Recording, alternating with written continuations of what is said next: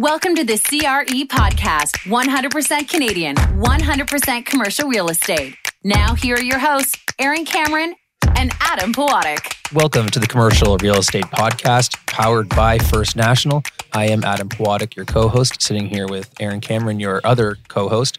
Today, we are at the Land and Development Conference, recording here as part of our Real Estate Forum series. And our guest is Adam Paul, who is president and CEO of First Capital. Welcome. Thank you very much, guys. So we always start these interviews off with kind of how you got into real estate and what your kind of background is. So maybe just start from the moment you realized you wanted to be in this in this industry. Yeah, it was uh, unexplainably clear to me at a pretty early age. So how early? Uh, like six like or not that early? no, but kind of high school, university okay. for sure. Always very entrepreneurial by nature, and so I had had a bunch of very small businesses that kind of paid my way through school and things like that.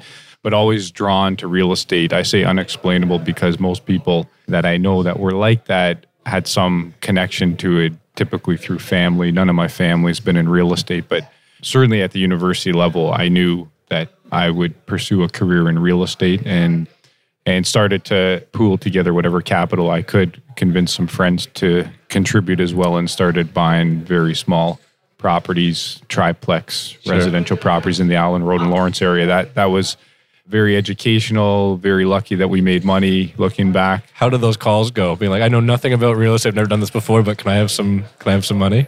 Yeah, it was all, it was only three or four friends who okay. who knew me well and knew yeah, my trusted you. Yeah, yeah, it was more more about trusting my entrepreneurial activities up until that point, more than looking at my real estate success, which did not exist. So, so did you get uh, four yeses from four friends, or did you get some nos from uh, from other people? No, I got four yeses, and it wasn't uh, like a hard sell. I, you know, casually mentioned what I was thinking of doing, and uh, you know, opening up the opportunity to two or three very lucky friends who I would uh, allow to participate. And so, who are still riding your coattails today? no, no, no, no, not at all. But uh, so it, it, it wasn't a hard sell. The business case made a lot of sense, and yeah, it was basically I, I, was three for three on the first one. So it's an incredible sales track record. yeah, it was only three times. So uh, that, made it, that, made it, easier for the listeners. We're in the middle of lunch, so uh, you know, good for you, Adam, for staying focused on this. There's about you know a thousand people walking by right now, so uh, we, we, don't blame you if you're you're losing mind, losing track of the conversation a little bit. So keep going then. So you started to you yeah. invested in a couple of townhouses or three plexes at the time, yeah, and, yeah. and that started that that was the seed of sort of you know the real estate bug? Yeah that converted kind of uh, passion and idea into a real life scenario. And so i was in university at the time and i uh, decided early on in university that i would pursue the ca designation now the cpa designation which i thought would be a great foundation for a career in business. Never was necessarily drawn to a career in the accounting field but was very committed to to getting that designation which which I did and focused on real estate as much as I could doing that. So I, I articled with PricewaterhouseCoopers and I was fortunate to get onto the Oxford audit at the time, which was as close as I could get to real estate given uh, the constraints of pursuing that designation. So I did that. That takes about three and a half years, or did back then. And then the right place at the right time, cross paths with Stephen Johnson, who was the CEO of CREIT, and effectively he hired me working directly for him in an analytical role that really was the start of my professional career in real estate. And were you still trading real estate on the side? It just no, no. At that no, point, you were no. too busy with other things. Yeah, by that point, I started to get in a, a, window into commercial real estate, which for me was a lot more attractive at the time. And it really, I threw everything I had into that role and uh, learning as much as I could. And so there was really no time for anything else. So when did you enter and exit then? Your your first, your very first projects at uh, Avenue Avenue Lawrence was it? It's Allen Road in oh, Lawrence. Road, yeah. For those that don't know Toronto, that's uh, I guess the, the northern end of Midtown, fairly desirable area. Just in the west end there, yeah. Yeah. So so I was in university, so that would have been uh, mid to mid to late nineties. Okay. And when did you exit those? Uh, it was uh, just trying to think the next year around in the early two thousands. Okay, so they were a profitable time to get in and out of desirable real estate. Your four friends must have been pretty happy. Yeah, well, yeah, the returns. I, I mean, the the returns were like on equity about thirty percent. So again, we were dealing with a small absolute dollar base, which made it easier. But yeah, they were they were thrilled, and I was thrilled to kind of get out and move on and learned a lot of lessons. Looking back, very naive at the time, but it was an incredible education. And luckily, we made some money as well. So now you're at CREIT. Then what happened? So at CREIT, so Stephen Johnson hired me effectively in a role that I would describe as his analyst for all things he was involved in, especially acquisitions. And so Stephen's a very analytical guy, so that covered a broad range of. What a great business. opportunity! Yeah, it was did, did you did you have to pitch him on this, or was how was the that that it was just happenstance that he kind of came across you and was impressed by your abilities? Well, you know, it's funny. You, part of you know achieving some level of success in career involves recognizing opportunities and a little bit of luck, and so those were the two things that intersected there. Looking back on my career at this point, uh, and so I was about to finish my articling time at PwC, meaning I could now leave the accounting profession. I had never had really a corporate interview except for going through the accounting firm process because I'd always had my own small businesses. And so I thought, better start getting some interview experience under my belt. And I saw a posting at CREIT uh, for an assistant controller role, which I had no intention of accepting at the time because I was trying to get onto more of the principal side of the business versus or the transaction side versus the accounting finance side. And I didn't know anyone at CREIT, so I said, well, maybe I'll meet someone at CREIT as well. So I went in for the interview. What I learned later is that they had already filled that assistant controller role, but Stephen had put together a checklist of 10 characteristics that he was looking for in uh, it was a senior role, it was a head of acquisitions role, and I had nine of the 10 Experience experience being the one that you didn't know. That was the one I lacked. but Stephen was also the type of guy that had the most success developing people versus hiring seasoned people. And so his ability to influence my development, I think, was a big factor for him. So I went in for the interview. It was it was with their head of HR, and then a few days later, I got a call from the CEO, Stephen's assistant, saying he'd like to set up breakfast. And we met for over a six month period, we met probably six or seven times. It, it was actually a big bet for him because it was a, a situation where he would be investing a lot of time in someone who was doing the opposite of hitting the ground running. And so I was really not trying to sell him on me, but trying to open myself up for how I worked and what my expectations were and how I thought over time I could contribute. And ultimately, he was convinced that, you know, he was really taking a step back to get two or three steps forward. So it took some time for him to get comfortable in doing that. And, and so after those several months, you know, I remember he made me a, an offer and I tried to negotiate the offer. The truth is, I would have gone for free. I literally would have gone for Of free course. because of the experience. and he probably knew that. He did because it was a short negotiation. I thought, especially in a role on acquisitions, you need to demonstrate some form of negotiation. What I learned later on is that works when you have some leverage, and Yeah. I, I had done. So it was a very short discussion, and, and I was delighted that he took the chance on me. And basically, I worked closely with him for 10 years in a very steep growth and learning curve at CREIT. And that's really where I learned the business, and I learned a lot from him. He was one of my mentors. Few better opportunities for some a younger person to learn the industry. Absolutely. Yeah. Yeah. There was a lot of things that kind of coincided. It was the role being exposed to a lot of parts of the business. It was working directly for the guy running the company. It was a small company, so very lean. Small meaning the people side were, were small relative to the size of the business. So it allowed you to get involved in a lot of things and touch a lot of things. And then first cap, your time there.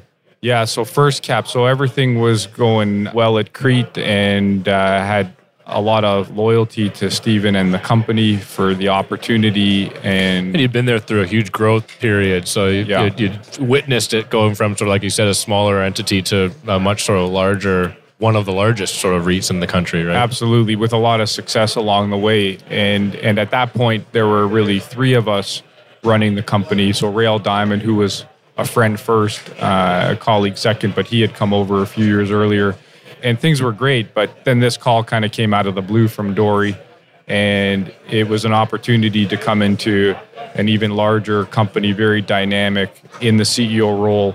And it was a great opportunity for me in the sense as well that I had been at CREIT for 10 years. So I had done a lot of what I was capable of doing with CREIT. And then I looked at First Capital and saw a much bigger opportunity for me to make an impact and implement probably some of the things you'd already done at CREIT that First Capital had yet to had yet to Absolutely, because on. I remember, and, and Dori and the board felt the same way that there were some things that First Capital had done much better than CREIT, and a lot of other things that CREIT had done much better than First Capital, and and we thought there was a great opportunity to try and marry those up, and and ultimately make First Capital a much And how did how company. did Dori get exposed to you in the first place? I mean, how did he know about you and have this sense that you'd be a good fit for that, for that Yeah, role? that's a good question because we didn't know each other. We knew each other in passing at conferences like this, but did, certainly didn't know each other well. But Dori had two or three people in the industry that he trusted a lot and independently of each other had had all suggested he talk to me and so he actually came to a conference like this and I was on a development panel and he had heard me on the panel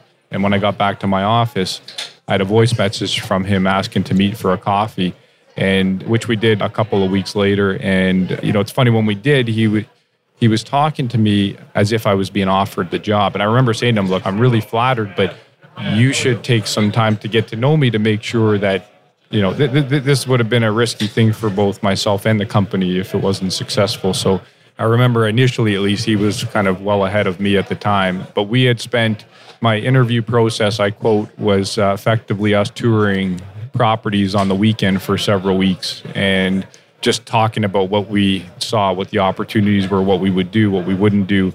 And Dori is a real estate guy at heart, and so that I think was a real important part of the process. So, so that's really how it unfolded. And how did Stephen take it? I mean, Stephen initially was disappointed because you know we we had uh, worked very closely for a long period of time, and we were at different ends of the spectrum in terms of our career. He's he's now just retired, and so I was part of the plan of CREIT going forward, and kind of out of the blue, you know, I'm stepping away. So, but you know, Stephen's a professional, and the CREIT business was very strong and much stronger than any one individual, and so. I've maintained a good relationship with Stephen. We still get together for dinner, and certainly there's no hard feelings. I think it's worked out well for everyone, actually. So you're now at First Capital. I mean, what was the first year like? What were the first things that you're doing to try to kind of assimilate yourself and make an impact and kind of take the company into your own direction? I guess now you've got a little bit more unfettered control than you did when you were at, at CREIT. What was that transition like for you personally? Yeah, that transition was very exciting. And, you know, as real estate executives, Dori and I probably could not be more different. And so my first two months, I remember spending 100% of my time with our assets and our people and doing a lot of listening more than anything else. So didn't meet with one investor. Like I really focused on getting my arms around our platform, which was our people and our real estate. And then it became very obvious to me as an outsider coming in that there were some great opportunities to to make some changes that would improve the the platform for where we were heading. And so Dori did a tremendous job growing First Capital into a big company in a very short period of time. But now what we needed was a different org structure and we needed some different people and we needed some tweaks to the culture. So that culminated with uh, restructuring of the workforce and the org structure in September of 2015. So I started in February. So this is several months later. And about 20% of our people left the company in a four hour period. And That's that- hard. That's hard to go that, through. That, that was hard to go through, but it was a great thing. And it was done in a very thoughtful way, in a very respectful way for the people that were leaving, which had a big impact on the people that stayed. And, and that really, that was the day I, I looking back that I would say we started to not change course, but we kind of shifted to make sure we were in the best position possible to maximize our success going forward. And I would say now we're a few years later, and there's certainly not much I would have done differently at that time. Of the project you worked on since uh, 2015, what are you most proud of? In terms of a single project, Yeah. And if you could give us some details as a background. Yeah, I mean, I would have to look to what we've done in the Yorkville neighborhood because our position started there before I arrived at FCR with the acquisition of the former Hazelton Lanes Mall, and we effectively rebuilt it from the inside out while continuing to operate it. And that in itself was a massive feat that took many years. And what I think I'm most proud of just off the cuff is what our team's been able to achieve in that neighborhood. So we started out with an acquisition that was a little over $100 million. Today we've got over $750 million invested in the neighborhood with some of the most desirable real estate in the country in a neighborhood that's going to double in population over the next five to seven years and a position that today I, I, don't think we could replicate. And so the level of creativity and the focus on things outside of individual spaces that get leased, so public realm, enhancing the pedestrian network in the neighborhood, these are things that evolved the way many of our people think about real estate and it's it's resulted in us repositioning real estate and effectively doubling ground floor rents in Yorkville over a three to four year period. So we're getting the financial reward from it, but on the qualitative and creative side, it's allowed the platform to achieve a different level. It's the only place in our company where we have luxury apparel, and we started bringing luxury apparel back to Yorkville by a proactive approach to Chanel and convincing them to relocate off of Bloor. And then that totally changed the path, the short term path that Yorkville was on. And so doing things outside of our typical box, which you know, as we look 10, 15 years ahead, that's going to be a critical skill set for success in our business. And so when I look at how the platform's evolved, how our portfolio's evolved, how our position has evolved there, that's what I'd be most proud of at this stage. And for those not from Toronto, just take one step further back. Yorkville is the most expensive real estate in the city.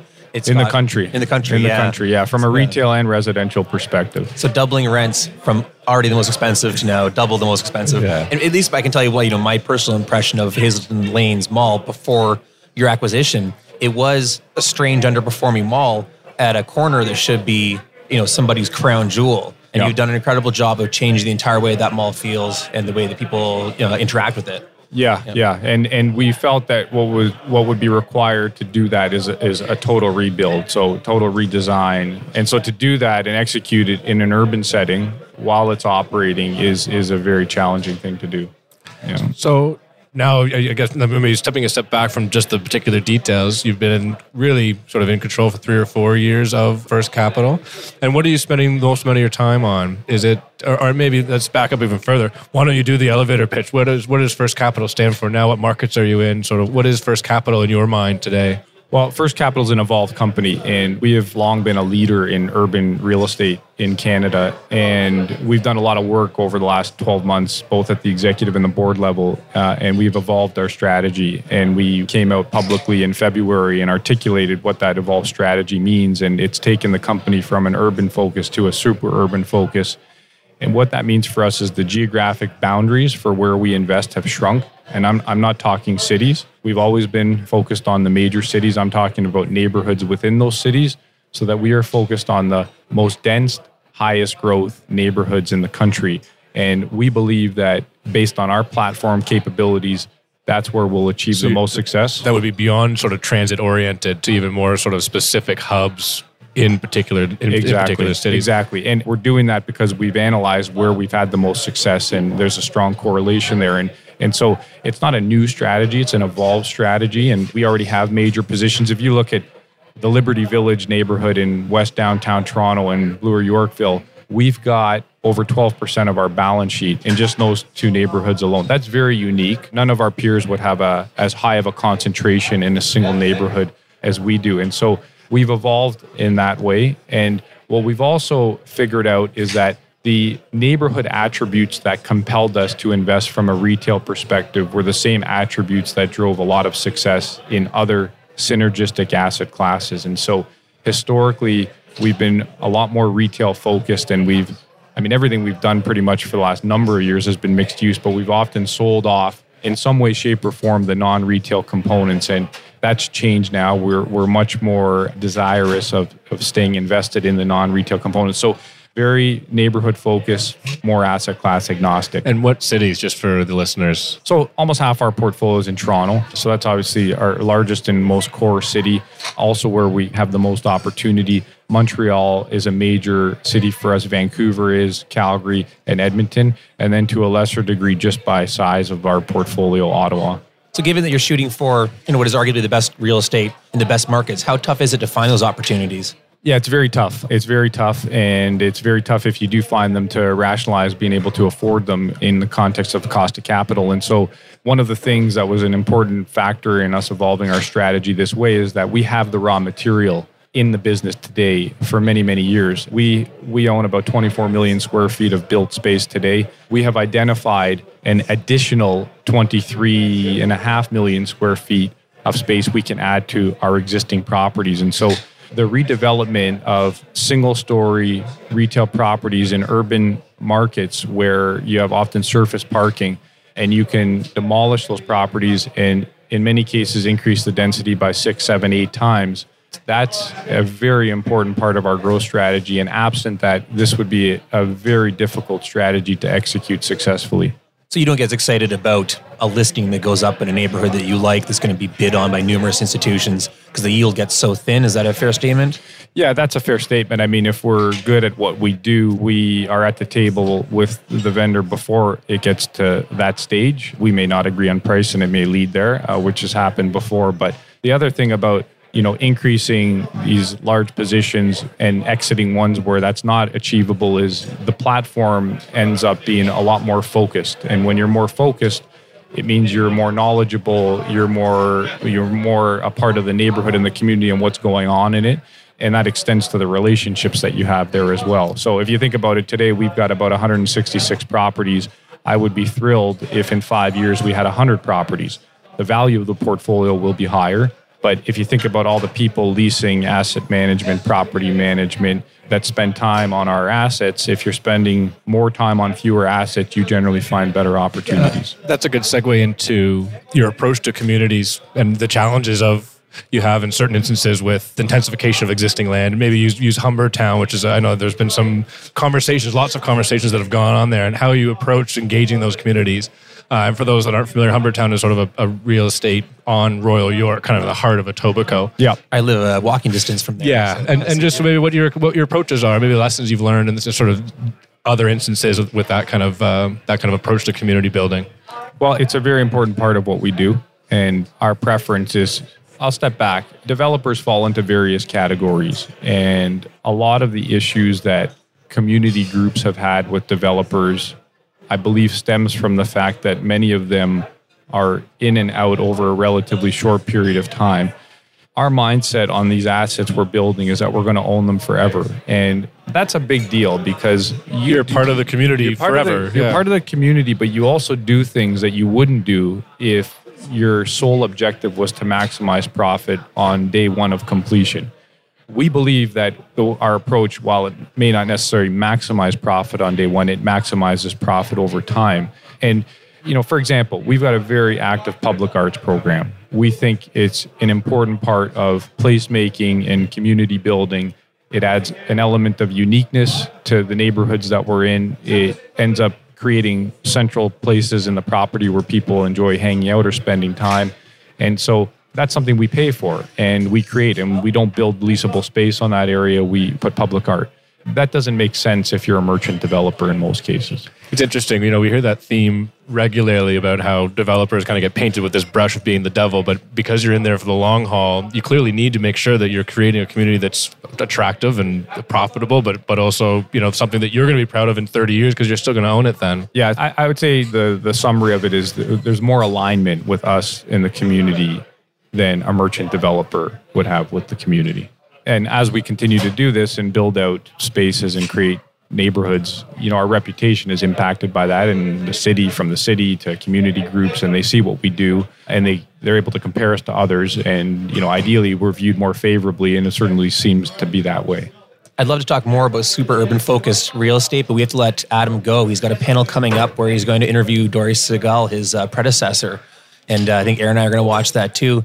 So, Adam, we want to thank you for coming on today. We appreciate your time and uh, your insight. We want to thank Informa for having us here at the Land Development Conference to record. And uh, we want to thank our sponsor, First National. Adam, we look forward to uh, hearing you speak shortly. Okay, very good. Thank Thanks, you very Adam. much, guys. Thank you for listening to the CRE podcast. The information from this broadcast is not to be relied upon as financial investing, professional accounting, or legal advice. First National Financial LP holds Financial Services Commission of Ontario license number 10514 and 11252.